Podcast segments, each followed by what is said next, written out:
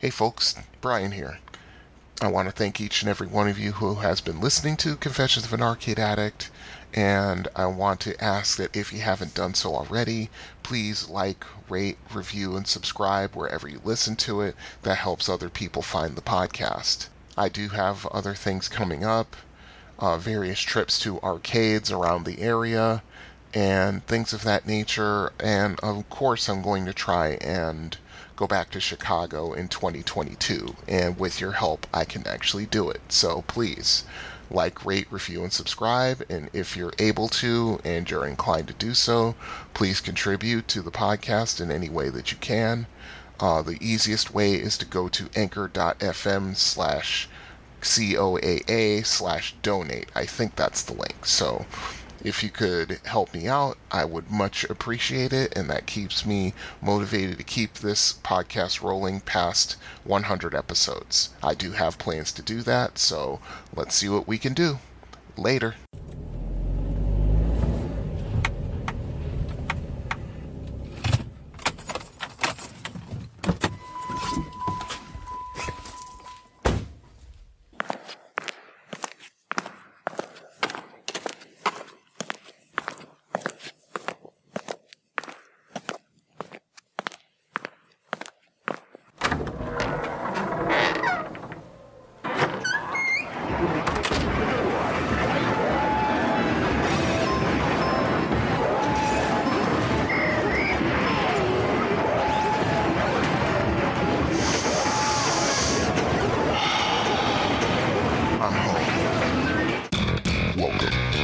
Confessions of an Arcade Addict podcast, an introspective look at video gaming from the classic era to the modern day. Now here is your host, Brian.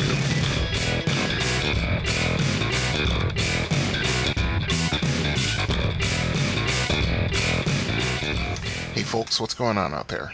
Brian here, and this is episode number 52 of the Confessions of an Arcade Addict podcast.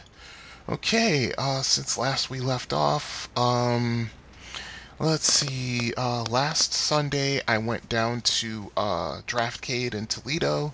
Um, I have a, uh, rundown and review going along with that. Uh, that, I think, let me look at my, sh- my notes here, let me pull them up real quick. I think that review is not going to be until somewhere in the 60s, but let me just scroll down. Let me check that. Uh, okay, I didn't put that in, so I will put that in right now. So that would be two episodes past that. So that would be. That will be episode 67 when it comes out, and the subsequent uh, review will be in episode 71. So I'm doing, oh, yeah, 67 and 71. That's right. Okay. So that's how that's going to be. Um, just the upshot of it, it was okay. I mean, there were certain things in there that just were rather frustrating and uh, disappointing, to be completely honest about it. You know me, you know, I'm not to pull any punches. But, you know, um, the food was excellent. You know, the actual area was nice. The staff was really good and attentive. But yeah, when it came to the games, well, you'll hear about it. and we'll just leave it at that. So yeah, I just put that into my show notes. So um, yeah, that will be the rundown will be in episode 67 and the review will be in episode 72, not 71, 72. So, okay, stay tuned for that. Uh, let's see. Aside from that, um, that Sunday, I overdid it, and my right knee has been giving me problems ever since. Um, I just got home from the uh, from working my Saturday shift at the arcade in Brighton. I will be working my Sunday shift, working a Sunday shift there tomorrow. So I'm trying to take it as easy as possible. I'm trying to let this knee heal up, but considering I'm working four jobs, it's kind of tough. Um, I'm already setting aside next Sunday, which I won't be working, and I'm going to basically just sit there and sit at home and not do anything. You know, that's pretty much my plan, and I'm just hoping that it stays that way. Um, let's see. Uh, gaming wise, let's see. I've been playing Operation Steel. I've been playing BattleTech. um, that's kind of it right now. Um, I'm still in that little bit of a gaming funk, um, which is funny because one of the people I watch on Twitch, up until I think about maybe a couple of days ago, he's going through the exact same thing, and he's sort of like, um, you know, he's just basically just you know uh, commiserating with his audience and watching YouTube videos and stuff like that. And I don't blame him. You know, there are just some days where it's just like you look at your list on Steam and you look at your, you know, all your other games you have and you're just like, nah, I'm just not into it today. And, you know, that's kind of where I'm at. So, you know, I'm still playing also, um, I was doing uh, show notes for episode uh, 55, which I just finished uh, this morning, and um, I'll give you guys a little bit of a preview. That game uh, where I do a rundown, uh, not a rundown, excuse me, I do a um, Are You Experienced and a Time for Some Strategy for the video game Krull, which, you know, I'll give you guys a little bit of a heads up. And, you know, so I was typing that out, and I couldn't remember a lot of it, even though I had to go. So I basically I just had to go into uh, um, into uh, my emulator and play it just to remember all the stages and everything that happened during those stages. And I was like, wow, I forgot how much fun this game is. I haven't played Krull in an arcade machine in, I want to say, five years, trying to remember where I saw it and I can't for the life of me, but I know I did play it. I think the arcade in Brighton had it for yes, that's exactly where it was. Yeah, the arcade in Brighton had it maybe like five year, four or five years ago, and I think um, the owner sold it. You know, uh, because it's a fairly uncommon machine. I won't go so far as to say that it's rare, but it is uncommon. So yeah, I think someone saw it and uh, immediately uh, you know, got in contact with the owner and, you know, bought it from him. So I think that's the last time I played it. Um, aside from that, you know, just the usual thing. Um, while I was waiting for my car to warm up after I finished everything at my shift tonight, I played a couple games of Robotron. Um, only got like an one average game of like 550,000, and the other one was just a terrible game, which told me how tired I was because I only scored like 178,000, which is like really, really bad but yeah, I was making mistakes, and yeah, when I'm making mistakes like that, it's just time for me to go home. You know what I'm saying? So yeah, that's pretty much what I'm doing gaming wise. Um, in the future, probably next month, in April, um, I'm probably gonna hit a couple of places, um, in northeast of Detroit there's a couple places up there I want to go to, and if I'm in the area and I have the time and the money, I'm thinking about going to um, Free Play Pinball Arcade and you know playing some games there. I just might make it just a a full on uh, arcade run, which I haven't done in several years, or at least something I haven't done since I've been to Chicago last year. So I think that counts. Anyway, so that's pretty much what's going on with me. So uh, I got a voicemail once again from Mike Stewart. So I'm going to cue it up right now, and let's see what Mike's got to say. Hey Brian, it's Mike again. Oh, I just won't leave you alone, will I? Anyway, I was listening to episode 51. Pretty cool. Um, especially listening to the various arcades out there. You mentioned again about games that might want to be covered, and I'm not sure this necessarily would constitute as something to be in Confessions of an Arcade Addict, but you can decide one way or the other. I never saw these, but I heard about them in the early 90s. The uh, wired together BattleTech cockpits that had uh, computer BattleTech games where you could do head or head or lance on lance combats. I had heard about them that they existed, that they were fun, but I didn't ever meet anyone who had direct experience of it. So I was wondering if that was something you could address. Keep up the good work. Bye. Thanks for your voicemail, Mike. Um, I remember these. Um, when myself and the role playing group that I was with, which numbered how many? I think the most we had at one point was like, oh goodness, I'd say 15 to 18 people, ranging in ages from like 13 or 14 all the way through mid 20s, I think.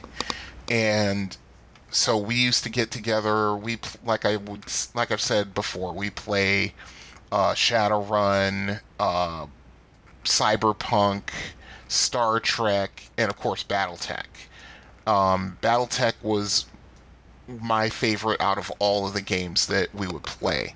Um, and the thing was is that we would always we would find out about these things like when FASA, which is the company that created BattleTech back in the what middle 80s, I want to think, when BattleTech first started. Um, there was a place in Chicago where they had those um, Mech Warrior pods, which were basically um, cockpits that were uh, networked together, and you could have um, lance on lance combat and head to head combat depending on how many people were involved. Um, they were really, really popular amongst the Battletech players. I remember that. And the funny part is, is that uh, somebody in one of the Battletech groups that I follow on Facebook, he actually brought it up. There's a place called uh, Mech Corps Entertainment, which is based in Houston. So that's, you know, in your state, Mike. I know that you basically live near Dallas, if I'm not mistaken, but, you know, it's a lot closer to Houston than I am. So it's basically a, um, you know, basically uh, these, you know, battle pods and they have you know full cockpit controls and you choose your mechs and you can go head to head or you can go i think lance on lance. I think they have eight pods. I'm looking at the pictures and it's really really cool. You know i mean basically i think the people who have this now i think they bought it up bought up those pods from uh, chicago and um, either that or they just uh, did their own thing, and you know now they have you know a place in Houston. Um, yeah, the address is uh, what eleven seven fifty five West Little York, Suite two hundred two. Uh, it's inside uh, a place called Battlefield Houston, Houston, Texas seven seven zero four one. Um, so yeah, it's in there and you know i'm looking at the website while we're talking you know business hours and all this other stuff and you know it's actually pretty cool. I like this. I've always i remember when i used to play battletech back in the day um, s- several of my friends were trying to make plans to go to chicago but it was a rather expensive prospect back in the day. Um, only a couple of people that I knew in our gaming group could actually pull it off. I unfortunately I was not one of them. Um, but yeah, I mean that's a really cool thing that you brought up, Mike. It's just it's just funny that um, that uh someone brought it up in a conversation on a Facebook group like maybe three days ago. You know, that's pretty funny. So, you know, thank you once again for your voicemail. And like Mike, if you want to get in touch with the show, you want to ask about a game, ask for a game to be reviewed, you have any thoughts or questions about anything that I've done in the past 51 episodes, by all means, get a hold of me, arcadeaddictbrian at gmail.com. And like Mike, if you so desire, you can uh, call and leave a voicemail. The number is 734 743 2433. Also, I am on Instagram, Facebook, Twitter, and Tumblr. On Instagram, I am Arcade Addict Brian, all one word. On Facebook, I am uh, at uh, Confessions of an Arcade Addict. Just uh, type that into the search page, it'll take you there. If you type in Confessions of an Arcade Addict podcast, there's a discussion group there in which I ask questions of the people who are part of it. And you know we have discussions and you know share memories about whatever uh, we're talking about at the time.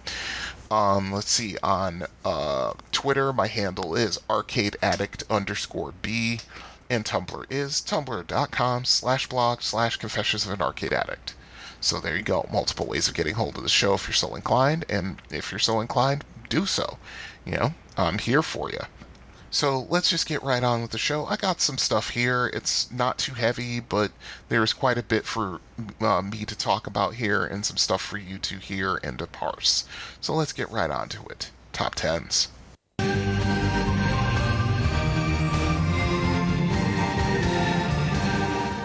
Top 10s. Arcade games of 1995.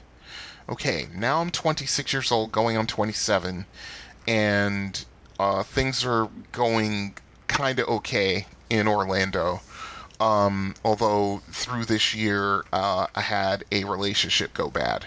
Um, I met someone, and you know, we started, you know, getting together and things like that, and we, you know, I moved. I ended up moving in with her, you know, and it just sort of fell apart from there. Um, my roommate was not happy with me at the time because I was moving out, but it was like, you know, there are reasons upon reasons, and because of reasons why I was doing this. Um, so I ended up living with her for what six months all told, and um, we ended up moving into another place. Um, and you know so and then that's when we broke up and yeah it was a pretty bad breakup as a matter of fact. Um yeah we moved to another side of town and when we broke up she moved back to uh, daytona beach with her mother. Um and after a couple of months of living by myself uh, my roommate and i came back together as friends and uh, as it turned out, her lease at the apartment where we both lived was expiring. I had nearly a full year left on my own lease, so I just said to her, "Hey, come and move into my place. You opened your place up to me when I needed a place, and I'll do the same for you, and we'll like us, and we'll split the bills like we always did." And you know, after we ironed out the details, that's what we did. Um, just before her lease expired, we just packed up her entire apartment and moved it into uh, my place. Um, my place had a it was a three bedroom apartment with two baths, and so you know I basically took the master bedroom and she took the larger of the other two rooms, and we put we used the other the third room for storage if I remember right.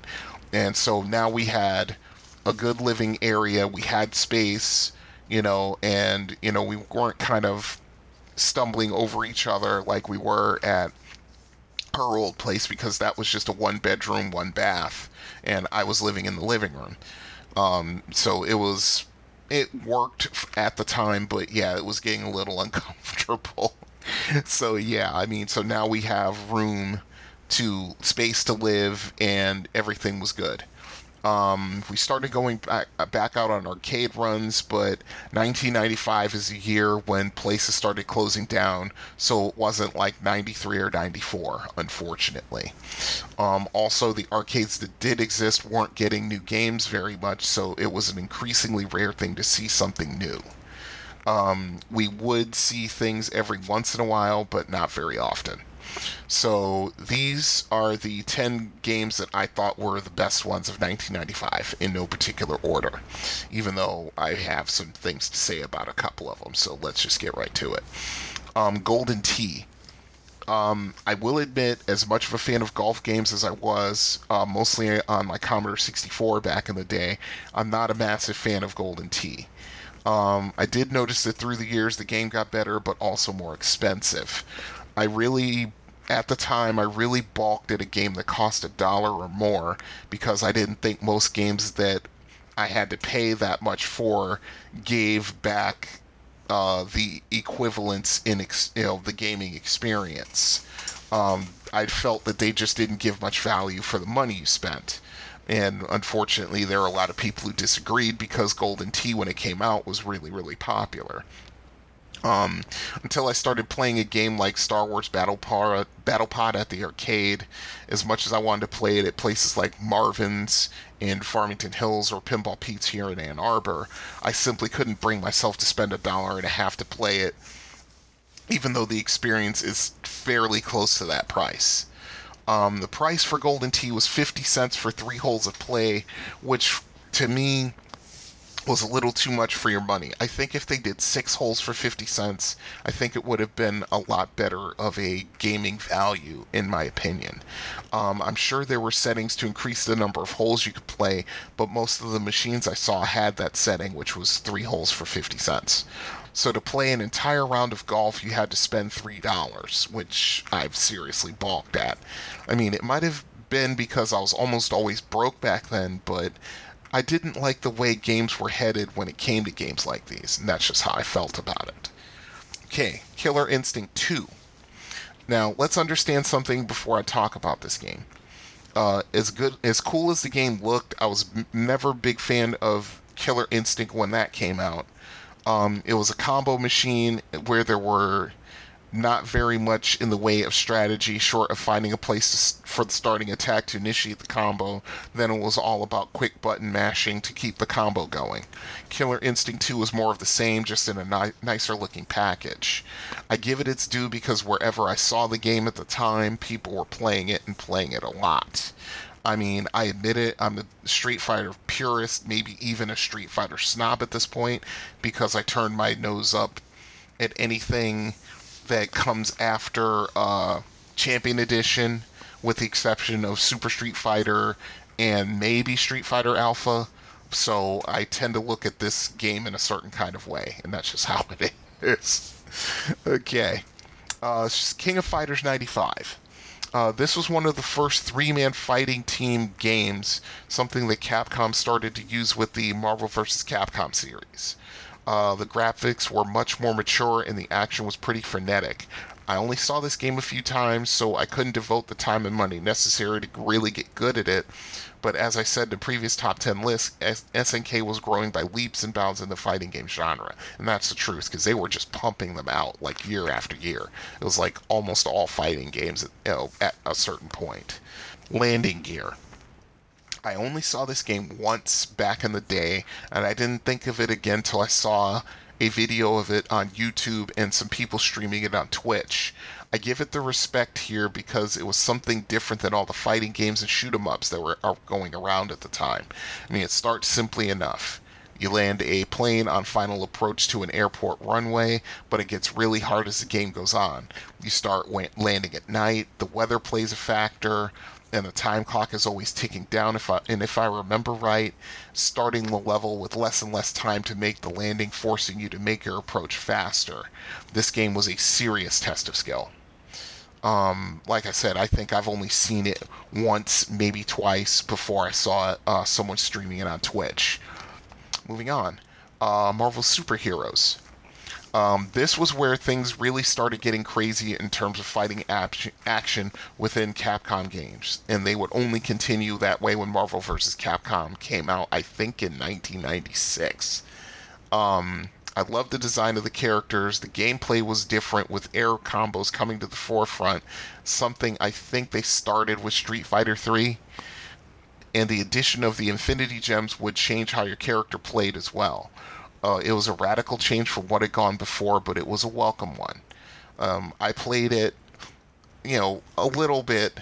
I mean, you know, there were enough differences in the game where, you know, I didn't devote as much money to it as I probably could have. But yeah, it was kind of fun to at least to watch, if not to play. Um, Mega Man The Power Battle.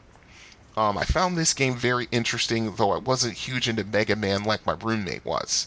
Um, it took the Mega Man series and boiled it down to a series of boss battles. Everything from the first eight Mega Man games is in there, and if you like Mega Man, this game's for you.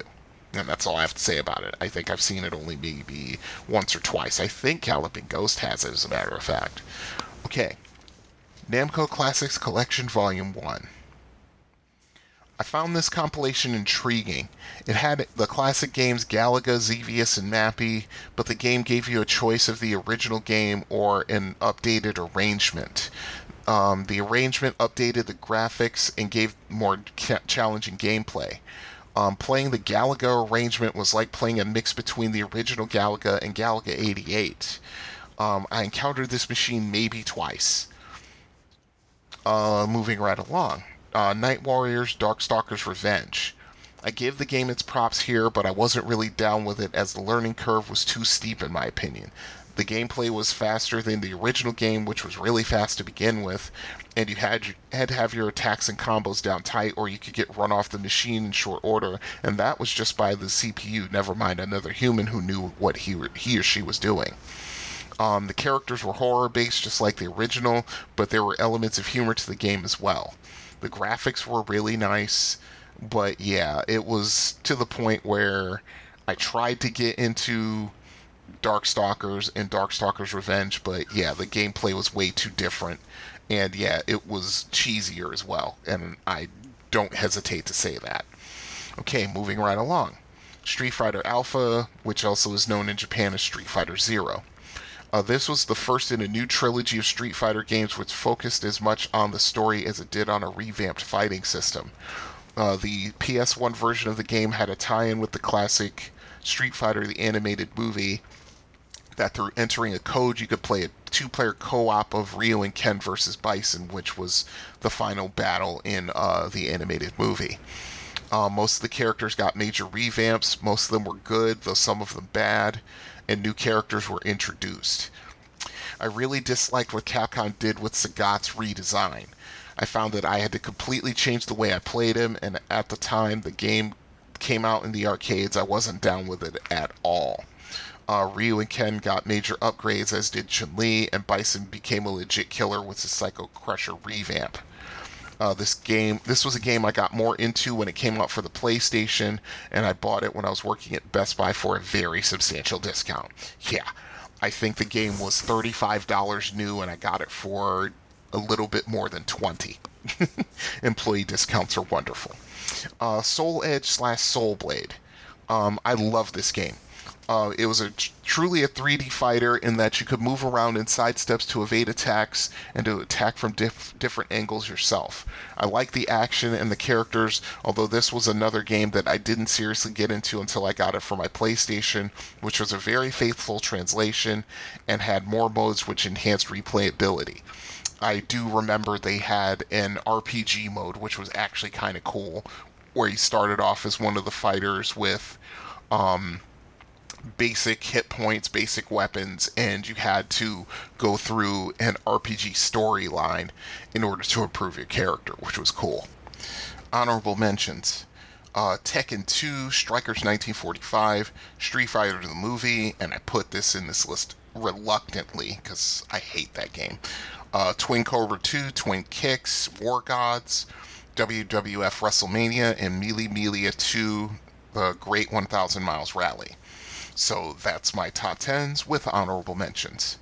Uh, if there was a game in 1995 that came out and I, it's not on this list and you think it should be, hey, get at me. We'll talk about it. ArcadeAddictBrian at gmail.com. Okay, let's move on to Are You Experienced? I'm too old for this. Hiding in front seats like a teenager. Hobie, I think I'm getting too old for this stuff. I'm getting too old for this. Listen, you was born too old for this. I'm getting too old for this. I'm getting too old for this. Lying wet-arsed in the heather chasing other men's cattle. I'm getting too old for this sort of thing. Maybe we're getting too old for this. What do you think, huh? I'm not too old for this shit. I'm not too old for this shit. You will not. We're not too old for this shit. We're not too old for this shit. We're not too old for this. Say like you believe. We're not too old for this shit. Yeah. We're not too old for this I'm not gonna buy a hemorrhoid cushion. We're not too old for this shit. Are you experienced? Battlezone. Yeah, this game, I'm telling you. this game had a profound impact on me as an soon to be 12 year old kid in, uh, in, you know, back in the day. But let's talk about it.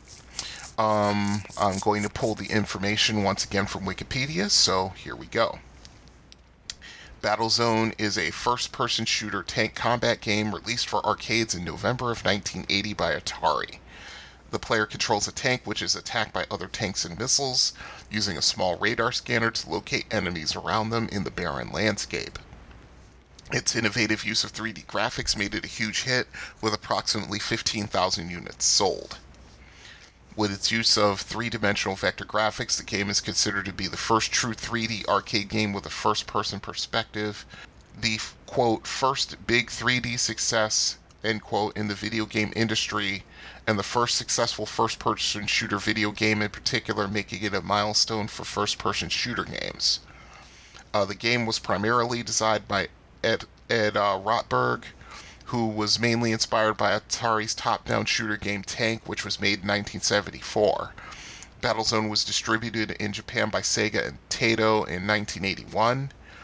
Uh, the system was based on vector hardware designed by Howard Delman, which introduced which was introduced in Lunar Lander and saw success with asteroids. The 3D hardware that drove the program saw use in the following games, including Red Baron, released in 1981. Which reminds me, I should put Red Baron on this list for sure. But let's continue. Uh, the history. With the success of the Cinematronics vector graphics games, Atari's Grass Valley Engineering Labs decided to build their own version of a vector display system known as Quadrascan that offered a resolution of 1024 by 768. Once it was up and running, they delivered the prototype uni- unit to Atari headquarters, where it was given to Howard Delman and Rick Moncrief to develop it into a suitable unit for arcade game use. Delman decided to re implement the driver system using analog electronics instead of digital, simplifying it and lowering its cost. While working on the system, Delman suggested they use it to implement a version of Lunar Lander. While Delman worked on the driver hardware and Moncrief on the display system, Rich Moore wrote the software for the game. Lunar Lander was released in August 1979, Atari's first vector game, but it was not a great success with only 4,830 units manufactured. Another team at Atari consisting of Lyle Rains, Ed Logg, and Steve uh, Calfee was working on a raster graphics game called Planet Grab. When they saw Lunar Lander, they asked about using the same system for their game, and the result was Asteroids. Released in November of 1979, it went on to be Atari's most successful game with 55,000 units sold. How about that? Uh, with the system now proving a huge success in the arcades, Morgan Hoff organized a brainstorming session at Atari to consider additional uses for the hardware. Around the same time, Atari had also been experimenting with early 3D displays using a custom math chip known simply as the Math Box, developed by Jed Margolin and Mike Albaugh. The idea of using the math box with vector hardware seemed like a winner, and the idea of a tank game was raised in the meeting, although Hoff could not remember exactly who introduced the idea. The game's design was led by Ed Rotberg. He cited Atari's top down arcade shooter game Tank as the primary inspiration behind Battlezone, essentially a 3D version of that game. While Battlezone also has similarities to a first person tank simulation for the Plato system Panther, Rotberg said he had never played that game before, but had heard of it. He said it, quote, may have inspired whoever originally suggested the idea at the brainstorming meeting where it was proposed, but I seriously doubt it, end quote. O- Owen Rubin, who shared an office with Ed Rotberg, came up with the idea of making the volcano in the background erupt and coded the animation for it. Moving on to gameplay. The gameplay uses wireframe vector graphics displayed on a black and white vector monitor. A colored over- overlay tilts the display green for the bottom four fifths where the action takes place, and red for the top one fifth where the score and the radar screen are displayed. The player drives a tank using two joysticks, one controlling the right tread and the other the left. By moving the joysticks relative to each other, the tank can move forward or reverse when both are moved in the same direction, turn on the spot to the left or right, one forward, one back, or move and turn at a slower rate, one forward or backward, one neutral. The right side stick also has a fire button on top, which fires the player's gun in the direction the tank is currently facing. Gameplay takes place on a flat plain with a mountainous horizon featuring an erupting volcano, distant crescent moon, and various geometric solids in vector outline like pyramids and blocks. The geometric solid obst- obstacles are indestructible and can block the movement of a player's tank, but can also block shots and can be used as shields. The action surrounds the player in all directions, including off screen locations, forcing the player to locate the enemy using the radar display at the top of the screen. There are three types of enemy craft that appear during play, one at a time. At the start of a game, the enemy is dominated by slow tanks that are not particularly difficult to hit even when moving. As the game continues, missiles begin to appear in the place of the enemy tanks. These move much faster and are more difficult to hit. Finally, the much faster super tanks appear at higher levels, which are not only harder to hit but attack more aggressively. Periodically, a saucer shaped UFO will appear while making a distinctive sound to announce their presence.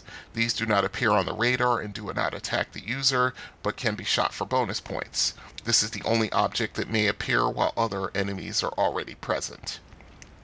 There is a gameplay modification at 100,000 points if the proper conditions are met. When executed properly, the next appearing super tank will not attack, attack but will instead retreat. A tank icon will then appear at right on qualified high score listings. Let's see, the cabinet. Battlezone is housed in a upright full-sized arcade cabinet with a periscope viewfinder. The viewfinder is limited to the player's view so that the display appeared to be naturally limited to that of the scope. The game action can also be viewed from the sides of the viewfinder for spectators to watch. The game's periscope viewfinder is similar to earlier submarine shooting arcade games, notably Midway's arcade video game Seawolf, which was made in 1976, and Sega's electromechanical game Periscope, which was made in 1966.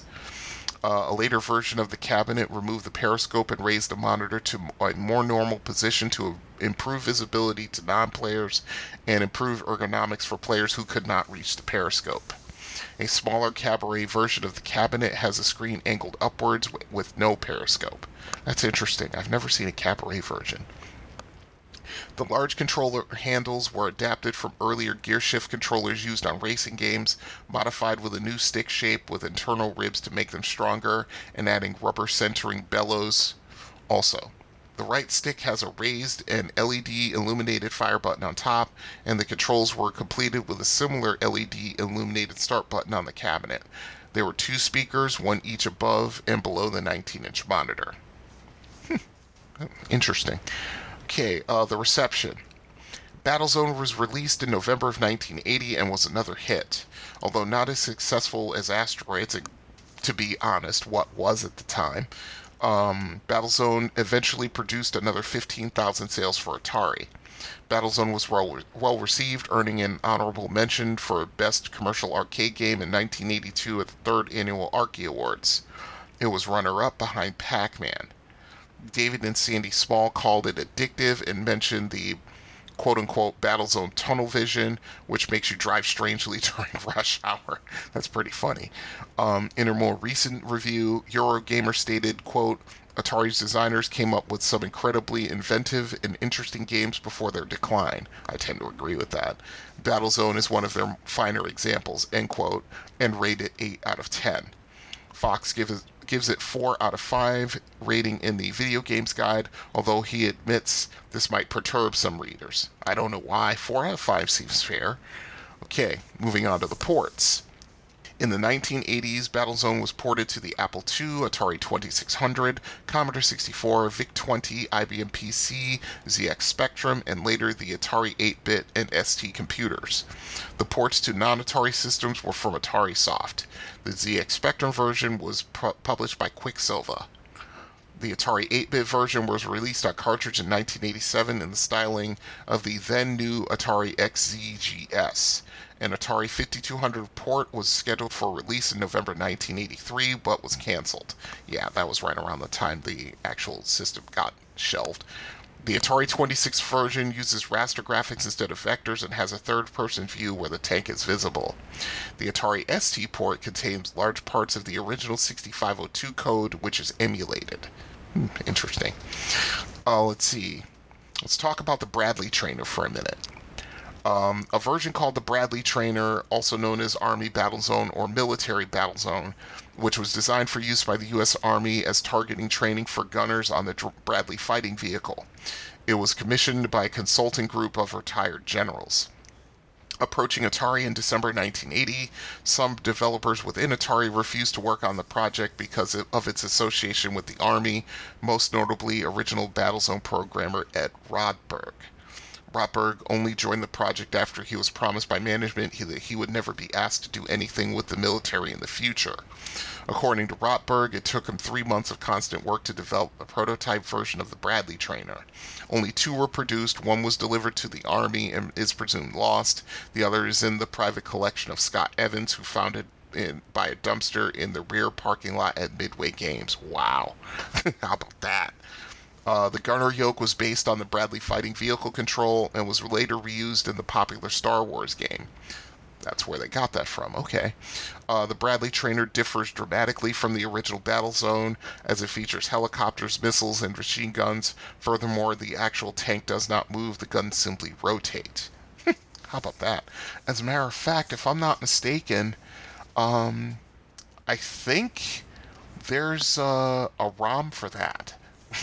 I think that's in that's in like most uh, uh, ROM collections um, the Bradley trainer. I think I actually booted it up once, uh, just out of curiosity.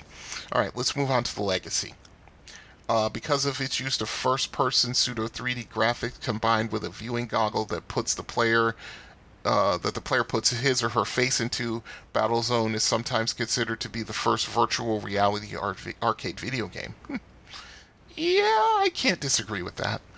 Uh, let's see the related games and releases. In 1993, the replicated version of Battlezone was included in Microsoft Arcade for the PC with three, Windows 3.1 and Windows 95 and Mac version for the Apple Macintosh. Battlezone 2000 for the Atari Lynx was released in 1995. It was included in the 1996 Battlezone Super Breakout combo for the Game Boy. Activision developed an authorized Battlezone game in 1998. Despite having the same name, it is not an arcade game but a more complicated tank piloting strategy game. Battlezone 2 Combat Commander is the 1999 sequel to that. Uh, a reimagining of Battlezone was developed by Paradigm Entertainment for the PlayStation Portable. In 2008, an updated version of Battlezone was released released on the Xbox Live Arcade by Atari Incorporated. Uh, in 2013, Revel- Rebellion Developments, say that five times fast, uh, bought the Battlezone franchise from the Atari bankruptcy proceedings. In 2016, a virtual reality game titled Battlezone was, was released for the PlayStation 4. It was ported to Microsoft Windows in 2017. It supports Oculus Rift, HTC Vive, and the PlayStation VR. Oh, that's really interesting. I had no idea about that. That's kind of cool. Uh, let's see, the clones and inspired games. Uh, Stellar 7, which was made in 1983 for the Apple II and the Commodore 64. Robot Tank, which was also made in 1983 for the Atari 2600, is similar to the official port of Battlezone, and some people would say it's actually a better game. Um, I'm not going to get into that debate. Uh, Vic Sage did that uh, quite a while back. Go and listen to that episode. Um, let's see, Encounter, which was also made in 83 for the Atari 8 bit computers and Commodore 64, is also similar to 2600 Battlezone with scaled sprites instead of wireframe 3D graphics. It includes the missiles and saucers of the original. Oh, that's pretty cool. Uh, 3D Tank Zone for the Acorn Electron and BBC Micro by Dynabyte.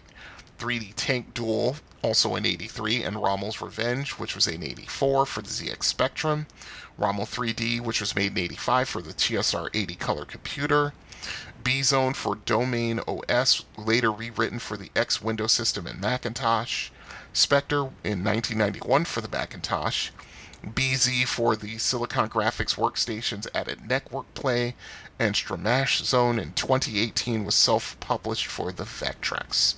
It's nice to know people are still making games for the Vectrex. I need to talk about that system. Matter of fact, I'm going to put that in my show notes because, yeah, I need to talk about that, that system. My own experiences with it. I will never forget the first time I saw a Battlezone machine. It was in the Bridgeport train station in 1981. I think it was summertime, and I was a 12 year old kid just walking around downtown, if I remember correctly. Uh, it was in the snack bar, and from the moment I saw it, I was captivated.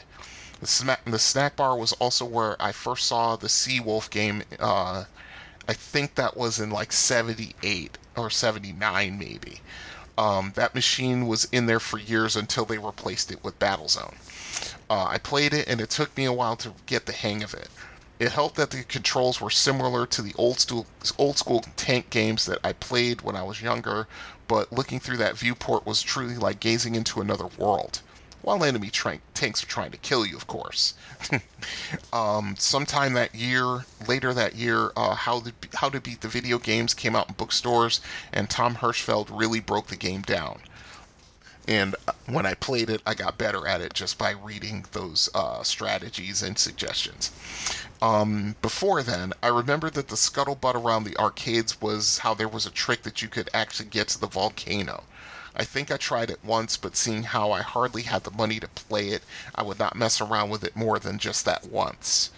It wasn't long before that so called trick was debunked anyway. Uh, the arcade in Brighton has a Battlezone machine, and I've played it a few times. Uh, when it's working, it works very well, but that machine is very temperamental, as most Atari vector games tend to be.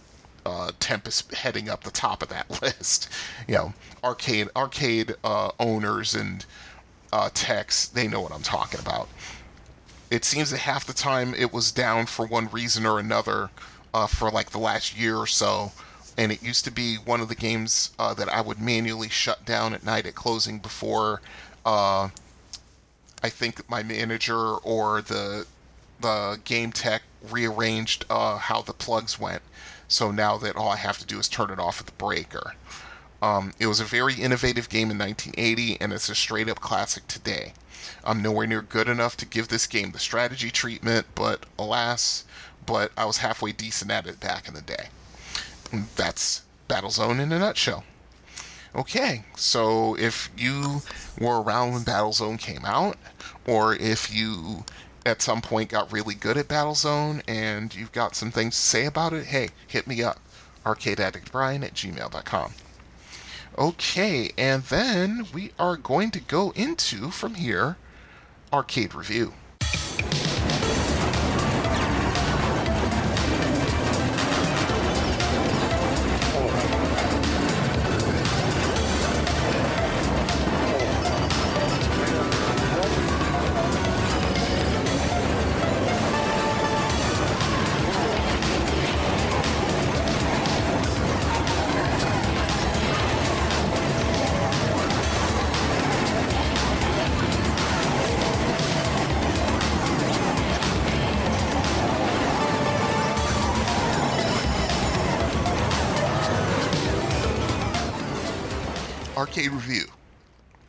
Retrocade, West Dundee, Illinois. Okay, as I've said before, uh, when it comes to an arcade, I rank them uh, according to five criteria location, selection, ambiance, functionality, and value. Um, they're pretty self explanatory. I've explained them in previous episodes. If you're not sure about these categories, just go back into uh, let's see, go back sometime into like the 40s when I was still breaking that down. So I'm just going to do it for sake of brevity here. It's now uh, daylight savings time has come and gone, and now it's quarter four in the morning. so yeah, I'm trying to get this done so I can get some sleep. Okay, but anyway, so these five criteria I rate 1 to 10 with half points coming into play. You add up all the ratings that uh, I put on there average it out by five, and then you have a total score. So let's get right to it. Okay, location. I'll give it a 5.5. Uh, West Dundee, Illinois is about an hour uh, from downtown Chicago, barring traffic, of course. With traffic, it'd probably take you two hours some some days. Um, it was about 30 minutes from my hotel, traveling westbound on I 90, and then taking a couple of state roads to get there. It's more or less in the center of town, just over the bridge that spans the Fox River, and is about half a mile so east of the Spring Hill Mall. Unless you live in the area, it's a little bit of a trek to get to, even though I firmly believe it's worth it. And I think I've said that. okay, selection 9.5, which I uprated from 8.5, and I'll explain that. Um, while the Underground doesn't have the sheer volume of games that Galloping Ghost has, and to be honest, who does? Uh, the cross section is absolutely fantastic, and they have some machines that Galloping Ghost does not have, which is amazing enough in its own right. You have the usual suspects, but then you see real old school games like Atari Football and Baseball, and envir- environmental cabinets of Monaco GP and its sequel Turbo sitting side by side on the floor. It's a trip back to the 70s and 80s right there in front of you. If I had a quibble about the selection, it would be that they need more pinball machines, but that's a minor one at best. Um, like the arcade in Brighton that I work for now, this place punches way above its weight class, to be sure. And th- then there's the update that I wrote on January 21st, um, which is why I uprated the, the selection from 8.5 to 9.5. Uh, let's see.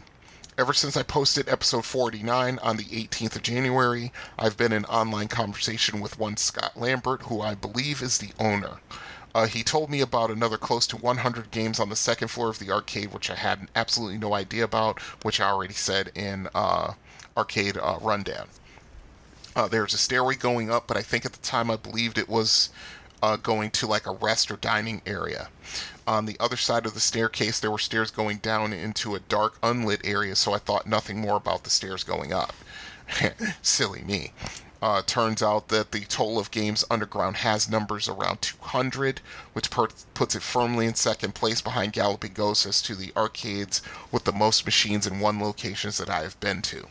I think Milford Rec would be third on that list because at the height of their powers they had well over 100, and Spanky's would be fourth because of the height of their powers I think they had like 75 or so. Uh, but in light of this new information, I uprated the selection score to 9.5. Okay, Ambiance 7.0. Uh, there were some cool things to look at, and the overall motif of a British under- underground station certainly gives them style points, but the game's the star of the show here for sure. Uh, the vibe is relaxed and felt familiar to me, like some of the arcades I went to in my misspent youth. The person that was on staff, who might have been Scott himself, was friendly and, as it turned out, knew of this podcast and wants to talk to me when I return. And return I shall. Get ready to be interviewed, Scott. okay, uh, functionality, I'm going to give a 6.5. Uh, while most of the games worked well and looked just as good, there were a few issues here and there, such as with the Defender machine, although I put up a score of 145,000 despite the fire button not working quite as it should, and the Robotron machine to name two. But for most the most part, the games were a joy to look at and play. I think I got my all-time high score on Super Pac-Man as well, which was close to 150,000. Okay, value, I'll give an 8.5. I could probably go higher, but I think 8.5 is fair. Uh, the free play option is in effect here, and they are open seven days a week, which gets extra points from me.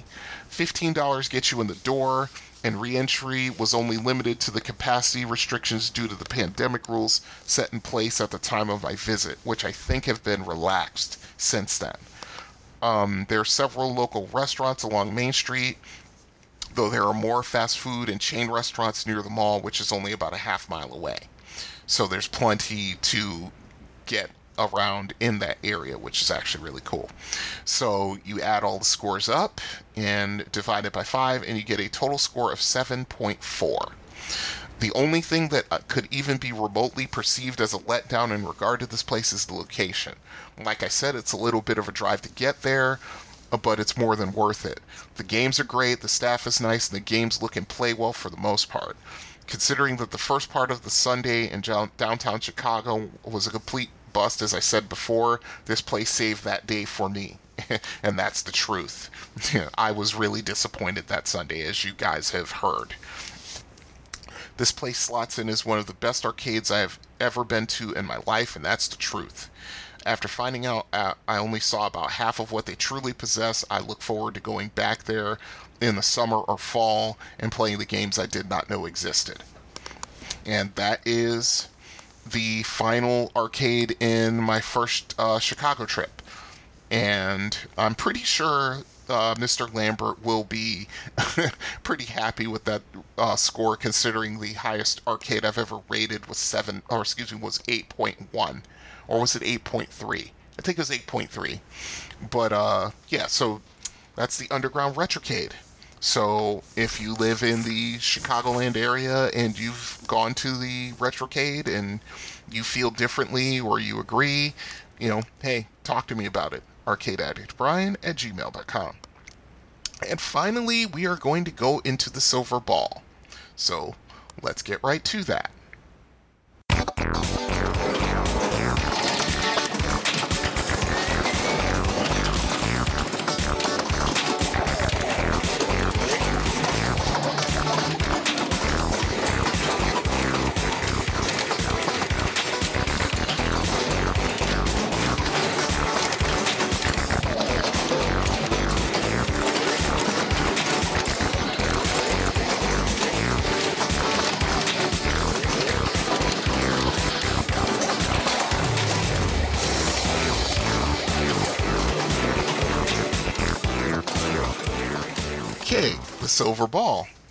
Firepower.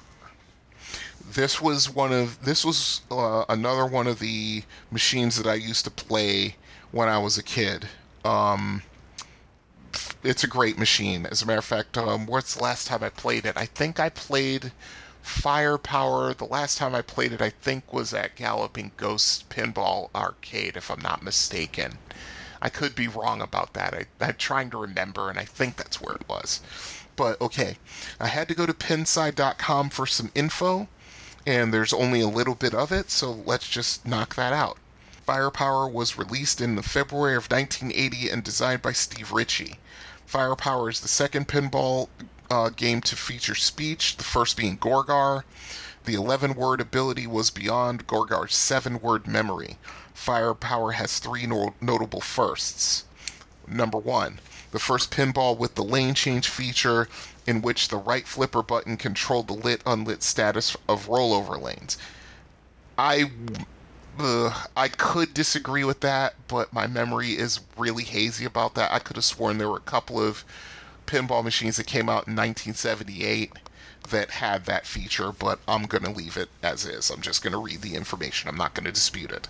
Um, number two, the first solid state pinball to have a multi ball feature. Attaining three balls in play at the same time was, an, was a uniquely attractive reward. And number three, the first playfield animation. The countdown to multi ball animation was innovative and amazing in 1980. It was also near the limit of the electronic and computational capacity of the hardware. I believe that. It ranks as number five in the list of most successful flipper games of all time with 17,410 units. I didn't know they sold that many. Jeez, that's that's a lot, especially for 1980. Holy crap. So, uh, my experiences with it. This was a fast table by Williams, and this was another in a series of like five to eight tables. And I'm looking directly at you, Mr. Eugene Jarvis. Just teasing Eugene. I'm not. I'm not being bad about it. Um, this was a series that, I think of like five to eight tables by Williams that used the uh, Defender sound effects table, or at least it seemed that way to me. Uh, the game was simple, but it was but as was typical of Williams solid state tables, it was fast. You had to be very precise with your shots, or you would pay the price with ball drains on the sides and right down the middle. Uh, once I got decent at it, at it, I liked it well enough. This was one of the first pins I started competing with the regulars at Bolorama's game room, always wanting to play doubles or multiplayer games with those guys. Uh, when it came to pins and a lot of video games back in the days, that's how I learned the most and by playing other people, and that's the truth. So, short and sweet, that's firepower. Um, if you have any more information about this game, by all means, get a hold of me. I want to know about it. ArcadeAddictBrian at gmail.com. And that's episode 52 in a nutshell. Okay, looking forward to uh, episode 53. I have another top 10s. Uh, I have a arcade rundown. What else do I have? I have story time, as a matter of fact. And let's see, I have Are You Experienced? Time for some strategy. And that's pretty much it. That's pretty info packed. So that's coming in the near future. So until next time, this is Brian saying have fun out there, good gaming, au revoir. This has been the Confessions of an Arcade Addict podcast. All music has been provided by Kevin MacLeod. You can find his music at incompetech.com. You can contact the show by email at arcadeaddictbrian at gmail.com or you can call and leave a voicemail at 734-743-2433. Until next time, you have been listening to the Confessions of an Arcade Addict podcast. See you then.